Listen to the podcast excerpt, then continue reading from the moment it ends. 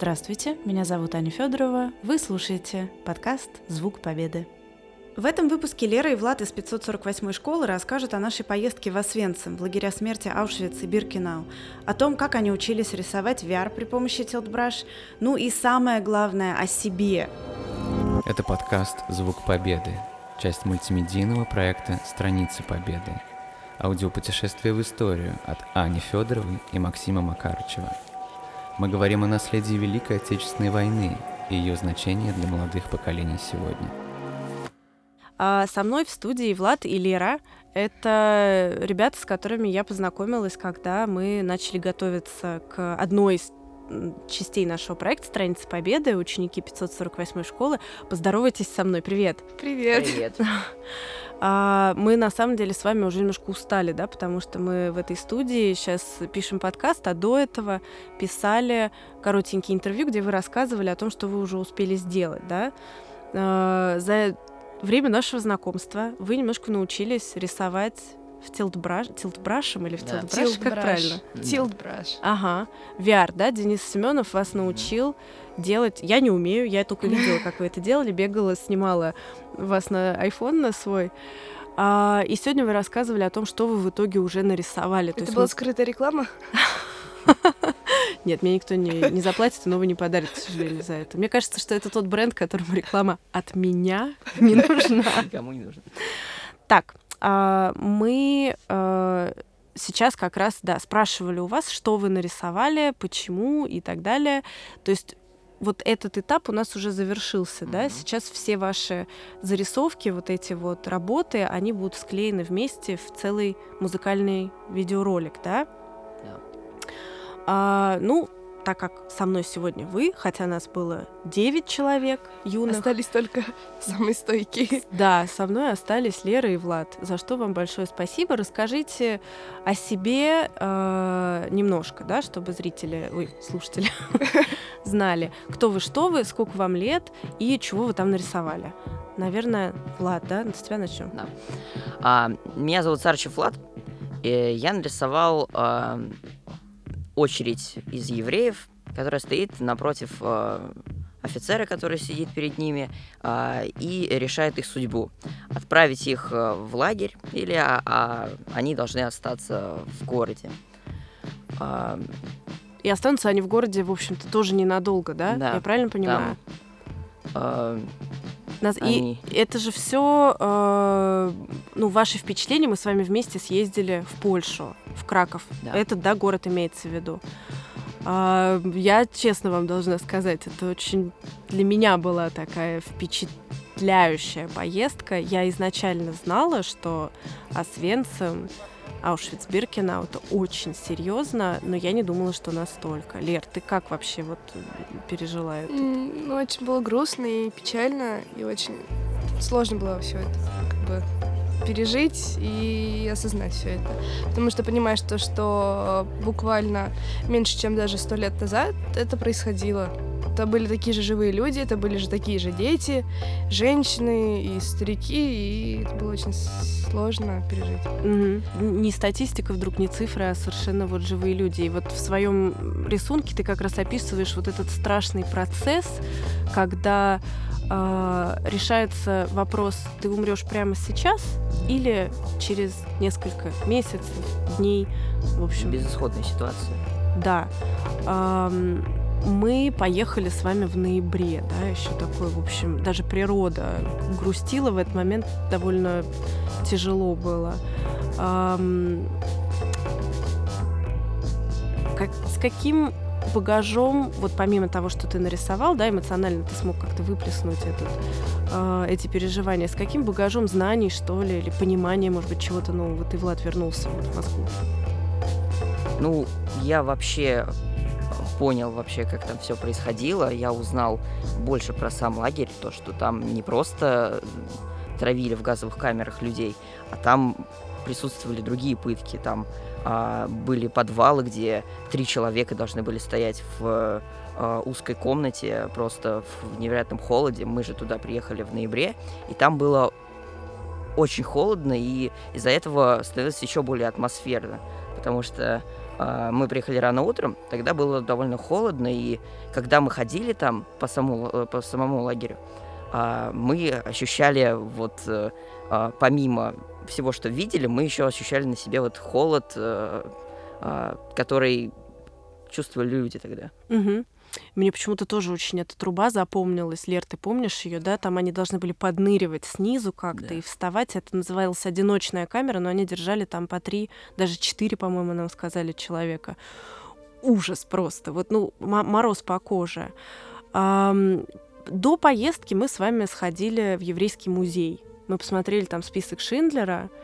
А, ты, пла ты плакала? Да. Ты плакала. Я тоже плакала.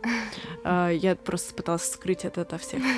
Но поправьте меня сейчас, если я не права, даже тогда еще было не так страшно. Это все еще было немножко абстрактным, да, какое-то кино про каких-то людей, которые, возможно, даже мы тогда не знали о них, мы ничего не знали, мы могли подумать, что ну, просто выдумка какая-то.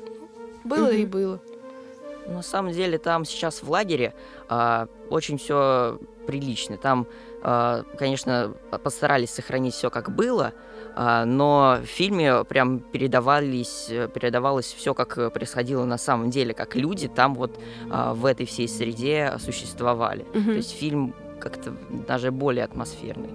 То есть вместе, вот когда ты соединяешь знания, которые благодаря кино у тебя появились, да. и вот ты и, смотришь глазами да. на... Да, потому что сам музей, сейчас это музей, он, конечно, они не нацелены на то, чтобы до смерти напугать людей, да, там очень спокойное идет повествование. У нас гид, да, даже была, помните, у него такой был тихий, спокойный голос о том, что вот это было, это было так, и это было с живыми людьми. Как вы думаете, вот такой опыт, он как-то обогатил вас или просто напугал? Ну, мне кажется, больше обогатил, потому что мы больше узнали о своей истории, о истории прошлого, и у нас это как бы осталось в памяти. И... Не, конечно, туда лучше приезжать с каким-то багажом знаний, угу. чтобы сопоставлять то, что ты знаешь, и вот эти реальные места. А, так будет гораздо интереснее и гораздо страшнее осознавать все вот то, что происходило. А это вот слово страх, да, вот важно немножко напугаться, да, чтобы прочувствовать. То есть какие-то эмоции появляются, да. и тогда эта информация перестает быть сухой. Да. да? А, а вы про свои семьи знаете? Вот про, про бабушек, про дедушек, чего они там во время войны делали? Да. Да? да. Есть эта информация, да. передается? У меня дед был танкистом. Он, конечно, не попадал туда, но он воевал в основном на территории России, Советского. Союза. А у меня как раз-таки про дедушку, он попал в Польшу, он служил на территории Польши после окончания войны также на протяжении 9 лет, а также участвовал в освобождении Берлина и даже оставил свою подпись на стене Рейхстага. И когда вот, получается, дедушка мне рассказывал, когда они ходили в музей, дедушка, мой про дедушка, он пытался найти свою подпись. И, или подписи своих э, друзей, сослуживцев. сослуживцев. Но, там их мало осталось, потому что когда делали реконструкцию... Штукатурка, она, получается, она недолгосрочная, поэтому да. вы не нашли. Не, не нашли. Ну, там было очень-очень много этих надписей. Мы из них создали для проекта своего как раз шрифт, когда мы взяли настоящие... То, что сохранилось, фотодокументация сохранилась. Конечно, самих надписей уже практически нет. Там оставили такой под плашкой небольшую mm-hmm. кусок стены, чтобы было понятно, как это вот все было. А, и мы шрифтом как раз тоже эту память определенную хотели оживить. Ну, то есть вот каким-то образом сделать эту информацию доступной для более широкой аудитории, для аудитории, которая, может быть, уже и меня не застанет, да, какие-то совсем mm-hmm. крошечные дети сейчас, вот просто чтобы у них был доступ. Вы вообще историю любите? Да. Или скучнятина? Нет, нравится. Как историю. Чудесное время. А какой самый любимый период? Мой любимый период — это 20 век. Вот все эти как раз войны. Поэтому мне было очень интересно поехать и увидеть это все. Ну, мне, наверное, больше нравится Средневековье, потому что там больше всего происходит. Там много событий происходило, много войн, много переживаний, и это интересно изучать. Слушайте, как я на вас попала. Да, да, такие два периода достаточно турбулентные. А, ну, в принципе, вся история на этом зиждется. И исторические события, которые да, сохраняются, конечно, это не про спокойную, тихую, размеренную жизнь. Ну, пошел и купил себе бутылку молока и булочку, и потом дома ее съел. Нет, мы, конечно же, запоминаем какие-то такие а, эффектно страшные или эффектно, наоборот, позитивные моменты, да, исторические, не знаю запуск ракеты в космос. Про 20 век, наверное, еще интересно учить, потому что есть и видео, и фото, да, это все да. как-то... И совсем недавно было. Осязаемо. И вот, Лер, ты сказала, да, что да. это было меньше, чем сто лет назад, и как это вообще уложить в голове? Это очень страшно что это вроде бы такие же люди, и вот у них были телефоны, у них, в общем-то, да, уже там радио. Ну, как-то вот мы можем сопоставить свою жизнь с этими людьми. Все, конечно, очень сильно поменялось, но, ну. еще не так сильно, как со средневековьем, да, да если сравнивать. Да. Краков как раз город совмещения 20, истории 20 века и средневековья. Вот как раз вовремя пришли вдвоем, да.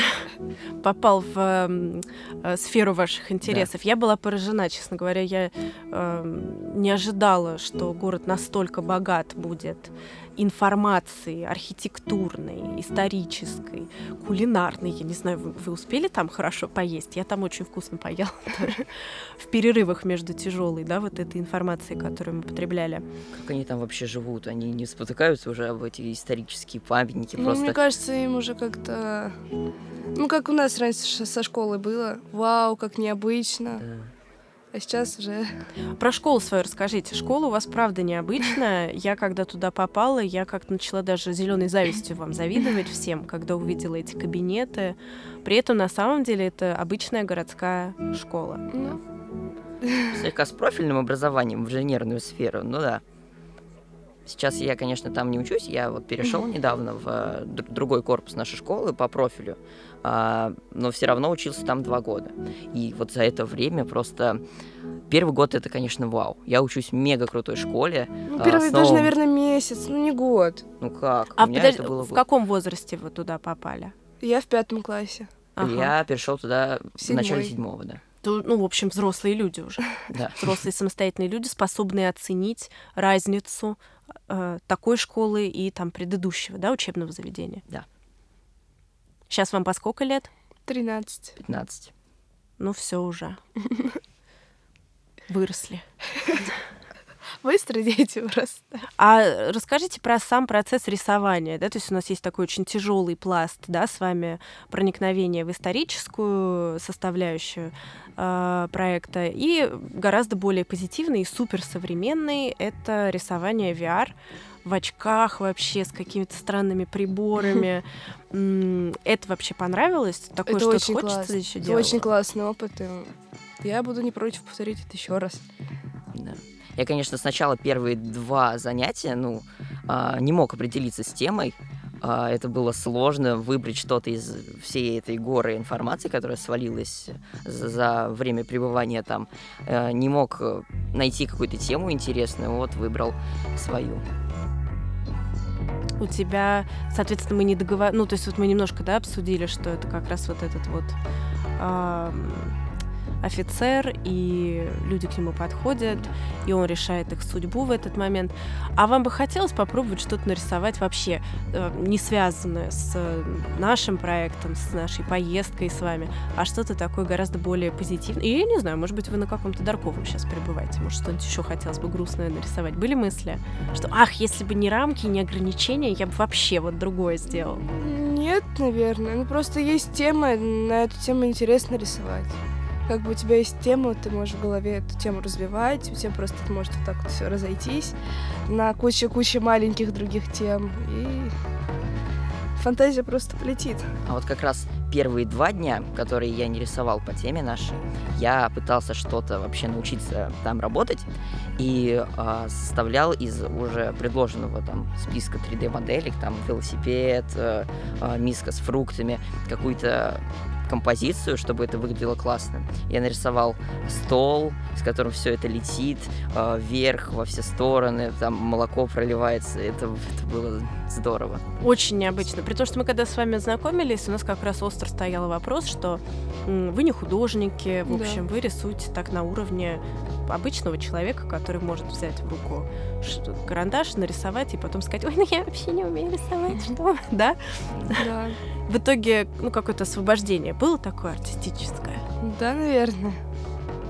Ну, вот когда тебя не сковывает плоский лист бумаги, когда mm-hmm. тебе не надо пытаться изобразить а, какую-то панораму или а, перспективу. Ты можешь это просто спроектировать, вот как бы ты это видел, если бы был а, в этой ситуации. В этой ситуации, да, вот а, пейзаж какой-то. Ты можешь нарисовать деревья в 3D, а, какой-то закат прекрасный, и а, это все у тебя не на листе. Ага. Прям и вот. ты какой, как, как лепка, да, какая-то, да. как будто лепишь скульптуру. И там столько всяких еще прибамбасов. Вот мне было бы страшно, потому что я, я бы просто не смогла выбрать. Помимо школы, какая у вас сфера интересов? Вот мы вас взяли, так, только познакомились и повезли по своим делам. Дети, здравствуйте, мы вам придумали, давайте вместе делать.